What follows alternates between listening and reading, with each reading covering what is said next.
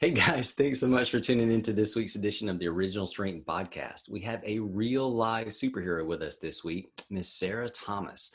And if you don't know, Sarah is the first person in the entire world to swim the English Channel.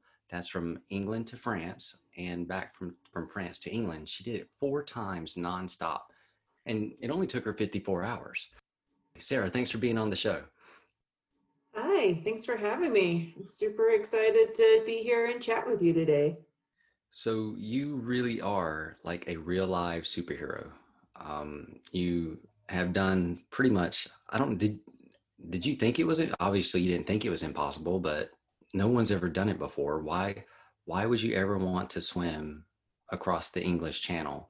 Not once, but four times. And I think you've actually done it like two times before that. That time. Yeah, so I did it one time before that. Um, I've been over there a couple of times just helping other people do swims. And, you know, there is just something magical about the English Channel.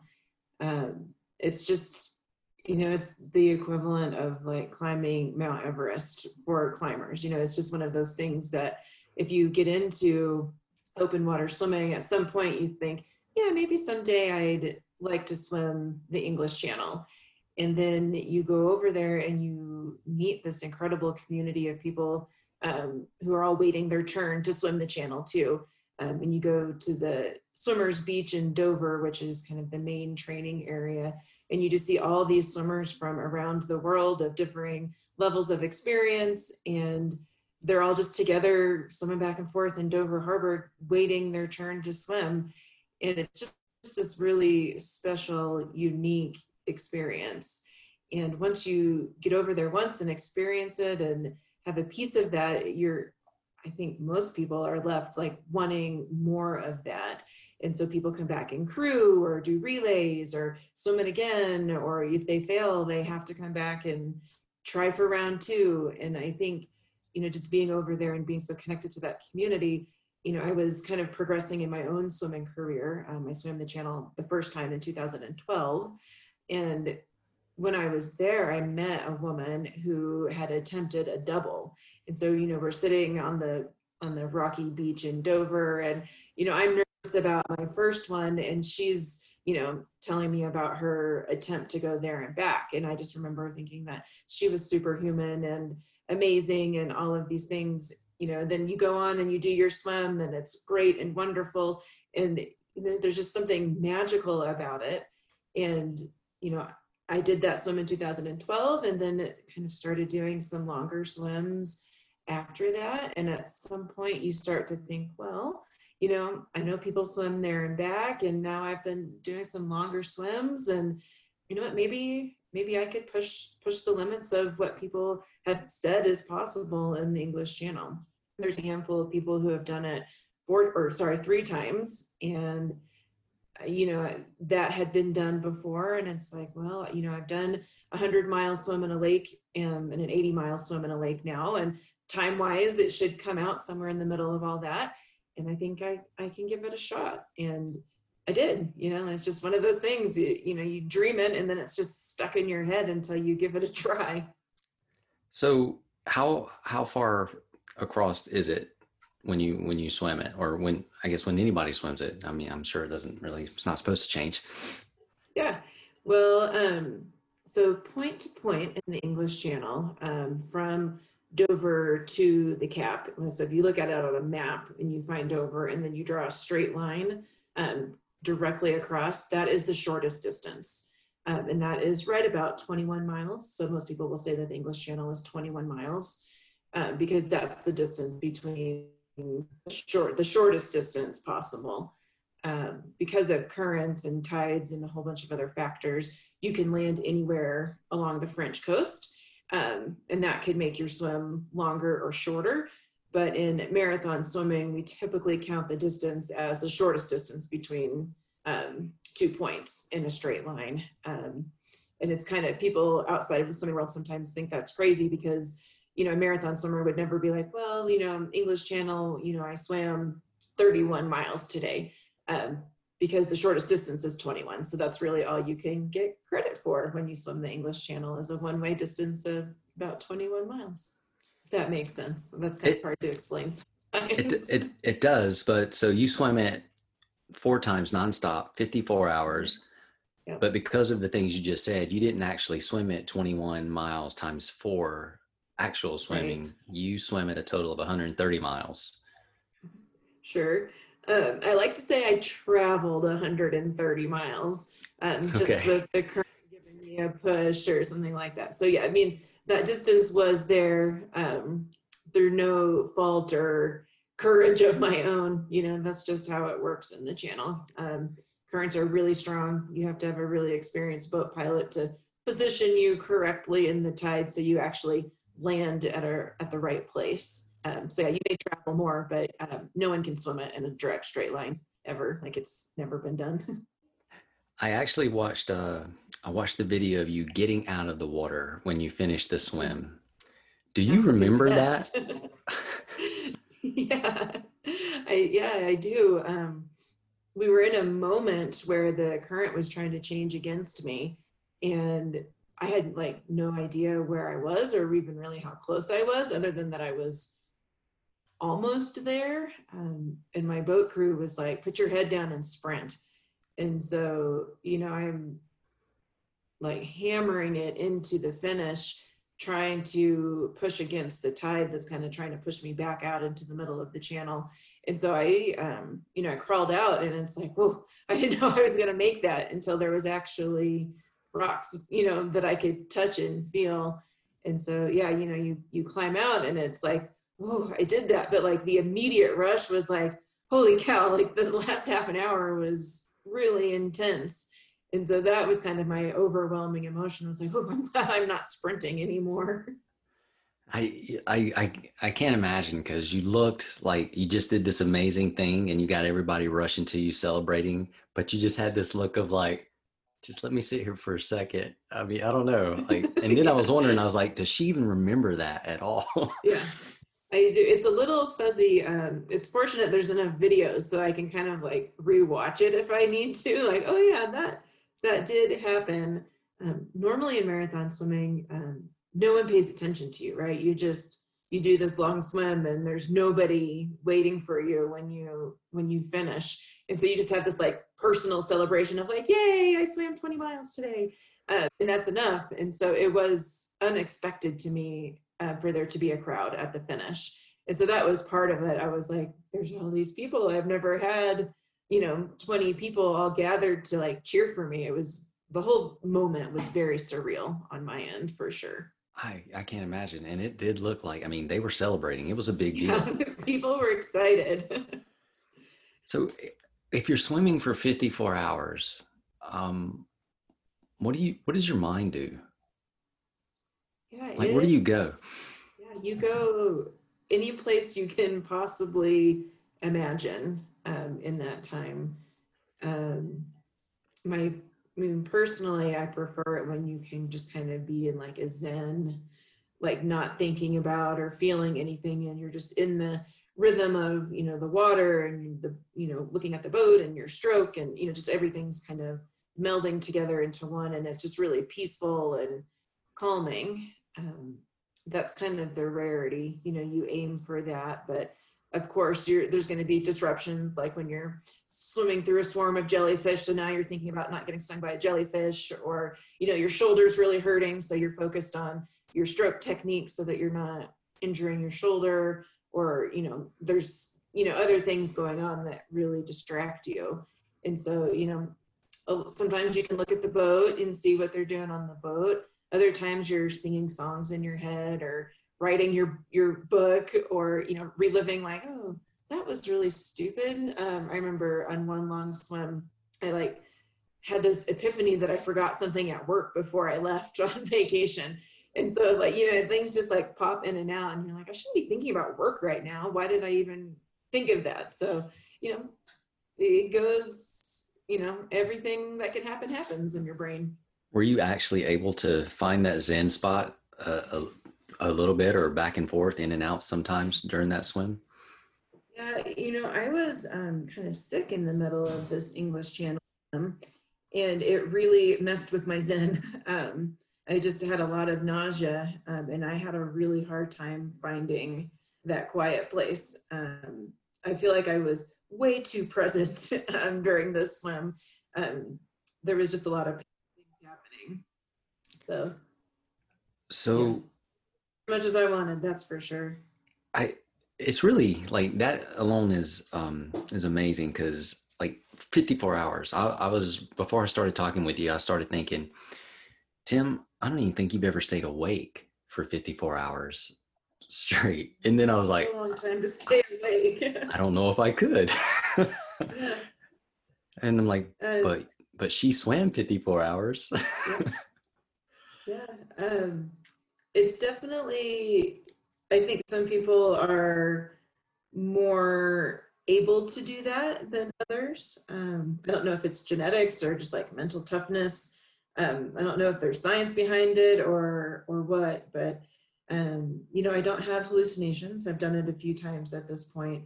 Uh, and that I'm thankful for. But you know, a little bit of caffeine goes a long way. And I think, you know, if you were just like sitting on your couch trying to stay awake, it would be really hard. But when the danger of falling asleep is drowning, that gives you a lot of motivation, motivation. to make keep moving and you know keep your head breathing so that you're not going under the water. So that's a good point. I and i would say yes you you definitely have mental toughness uh that's got to be I, I don't know that that's genetic but you definitely have it you said you were sick during that swim nauseous mm-hmm. did that have anything to do with what you were recovering from yeah, I don't think so. Um, you know, I it's not something that I've really dealt with in the past, so who knows? Um, but I, I I don't think that there was a connection there. And and if you're listening at home, Sarah is a true superhero. Uh, she swam this. This was in 20, 2019 in September, so it's a year and one week from today that you did this. Um, mm-hmm. But before that, was it a year before that you were diagnosed with breast cancer? Um, so it, I was diagnosed with breast cancer in November of 2017. Okay. And then through all of my treatment, and I actually finished my treatment at the very end of August of 2018. So this English Channel swim came just barely one year, um, so like 13 months at the end of my active cancer treatment.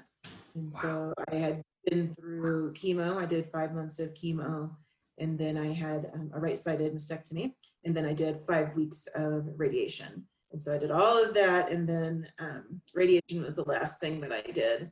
And follow, it was one year following the end of my radiation treatment that I jumped in the English Channel. You're just a rock star. Um, when you were going through all that,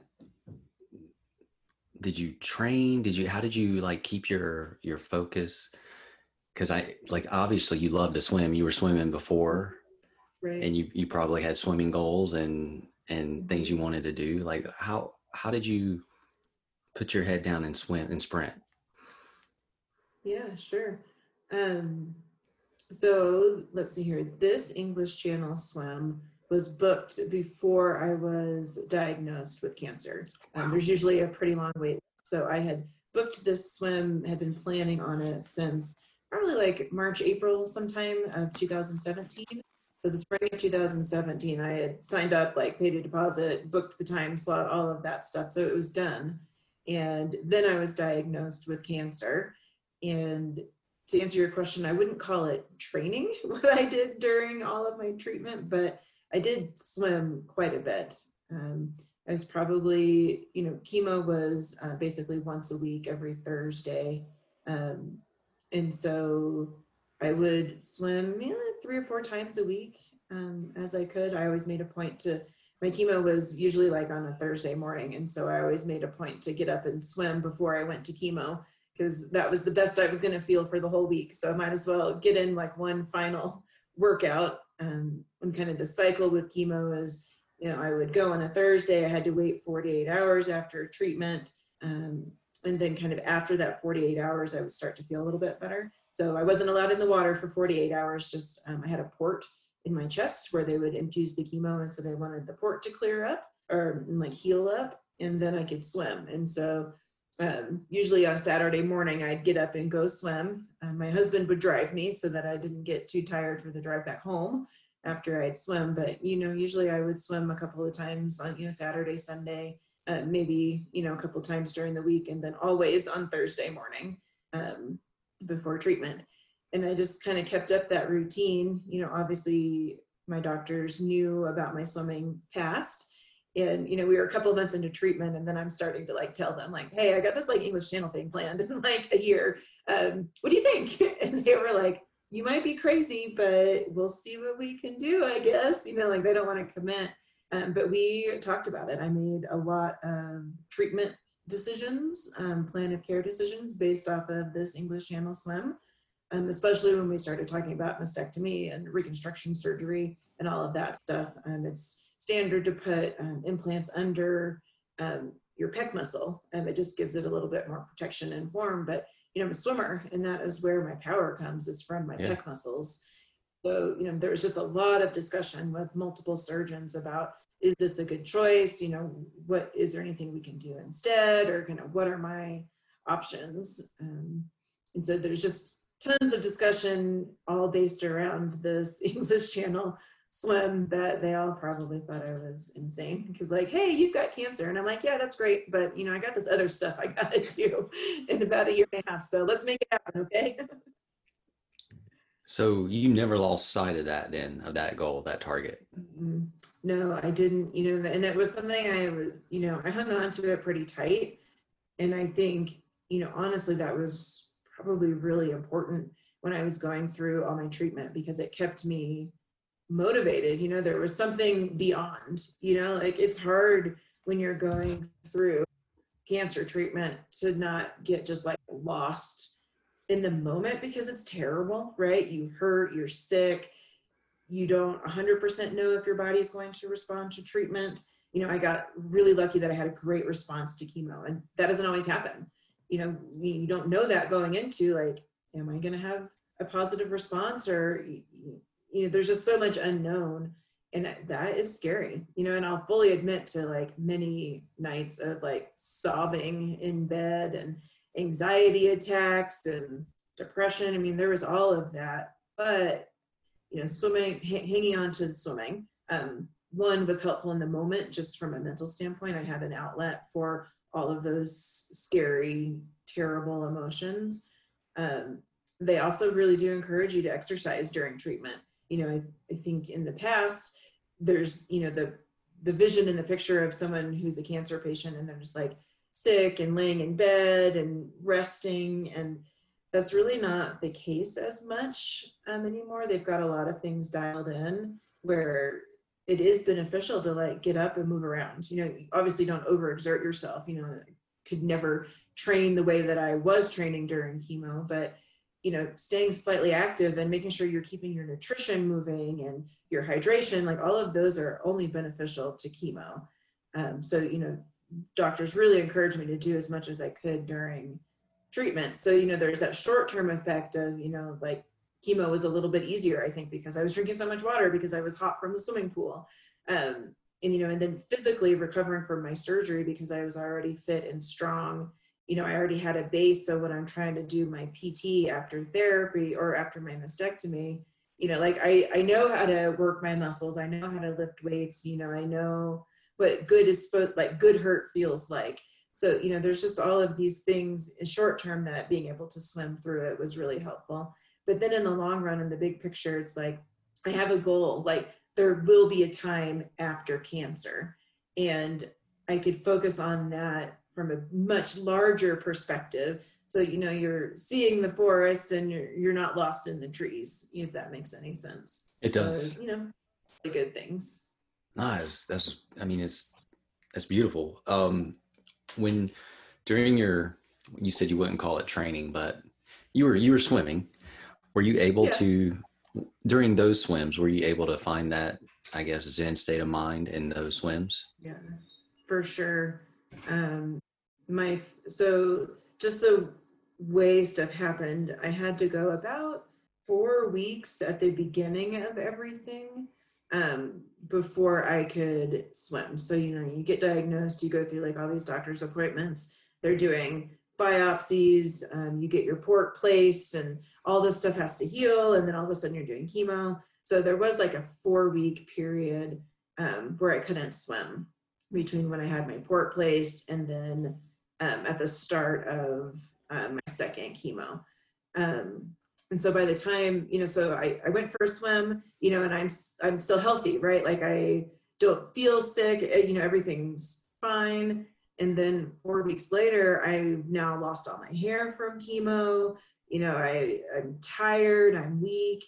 And i that very first like opportunity to get in the water i remember just like being terrified like i've had two rounds of chemo i've got this port um what's what's going to happen when I get in this in this swimming pool. And a couple of my friends were really fabulous and met me, and you know we went into the swim like with zero expectations. And I remember just like sliding into the water and like my first few strokes, and there's like this big sigh of relief. It was like I do know how to swim. I still float.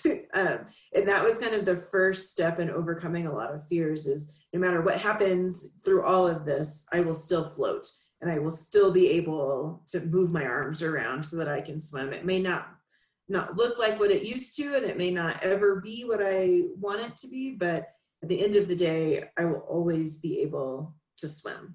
And that was huge. It was just like a, that was a big moment in my cancer treatments. Like, you know what? It'll it'll be okay.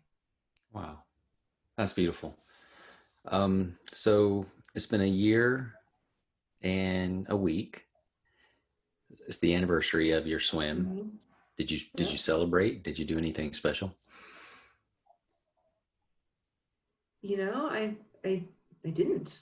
Uh, you know, all this COVID quarantine stuff has kind of ruined a lot of things, but um, I knew the date was coming up, and yeah, it was just kind of a I don't know, didn't do anything special. Have you have you got any other plans or any other big swims in the books that you want to or anything that you want to tackle? Um, there's definitely some swims out there that I'm still maybe considering. Um, nothing's really planned at this point. So, you know, at some point I would like to do like a straight 100 mile, like point to point um, ocean swim uh, without any current assistance. So, um, a, a long term goal, um, maybe in the next couple of years, if we could get something figured out. So you you've you've also swam um, at least 100 miles or more in a lake. Mm-hmm. How different is it swimming in a lake versus swimming in the ocean? Totally different. Um, the saltwater buoyancy is makes a drastic difference. Um, For the um, good. In yeah, in 2017, I swam 104 miles in Lake Champlain, which is a really long lake, kind of right on the border of um, New York and Vermont, and it kind of the end part of it goes up into Canada. Um, so I did that swim, um, so 104 miles, and it took me 67 total hours. Um, compare that with channel swim, that was 84 miles. Um, with you know, if you want to use 130 distance miles of distance traveled in 54 hours. So um, one of my friends who I've known since college, you know, she messaged me after the English Channel and she said, you know, this English Channel swim is really impressive and like I'm so proud of you, but it really puts into perspective how hard that Lake Champlain swim was. And it, it's true, the saltwater um, just it lifts you up a little bit more, so there's a lot less pressure on your joints. Um, at the end of this English Channel swim, I was still had enough in the tank to sprint into the end and when I finished Lake Champlain, I could barely move. Um, so just a night and day difference as far as like pain, like the pain level from the Lake Champlain swim is like out of this world compared to what I went through in the English Channel. So um, feeling a little more more confident and optimistic about a hundred mile ocean swim um, compared to a hundred mile lake swim, which I don't think I'll ever want to try and do a hundred mile lake swim again because that was pretty messed up situation. If you're listening at home, I've been sitting here celebrating her 54 hour swim when all along she's been thinking, yeah, but I've done a 67 hour yeah. swim. yeah. because I'm a superhuman. Um, the Lake Champlain swim gets lost in the shuffle. You know, the English Channel was, you know, it's an iconic location, right? People heard about that swim. You know, it's it is colder. You know, there are t- tides and currents and all of these things to contend with. Um, but yeah, at the end of the day, I've been in the water for 67 hours, which was um, a learning experience in and of itself. That is crazy. Oh my gosh. You know, and I I knew you'd swam that, but I didn't know how long it took. Like mm-hmm. so you're amazing. Thanks. so you've clearly established that a human really doesn't have any limitations, even when faced against like just huge what would seem like huge obstacles or huge walls or limiters. Do you have any advice for people that like come up against obstacles or diagnosis or just goals in general, like wanting to reach for something? Mm-hmm. Yeah. I mean, I personally believe that when you find something that you're passionate about, whatever that thing is, you know, for me, it is long distance open water swimming. You have an obligation to yourself to put that thing whatever that passion is first in your life and i know for some people it could be their kids or you know other hobbies or you know we all have different things that make us excited and and what makes us tick. And i think you know i am happy in life because i know that i've given my swimming the best chance that it has to be successful. And you know i feel like we owe that to ourselves. And it's hard you know there it takes a lot of scheduling and planning and sacrifice and you know doctors looking at you like you're absolutely insane when you're like i know that i have cancer but i really want to swim the english channel four times um you there's just when you have that drive and you find that thing you have to push through you have to make it happen um, or else what are we doing? You know like what is, what is the point in life if we're not pursuing you know the one thing that makes us happy and excited? And that i think is really important. And that is probably the best way to end the show. That was awesome. You have an obligation i wrote that down. You have an obligation to yourself to pursue your passion. Ladies and gentlemen this is miss sarah thomas and she is a true superhero. Sarah thanks so much for being on this show.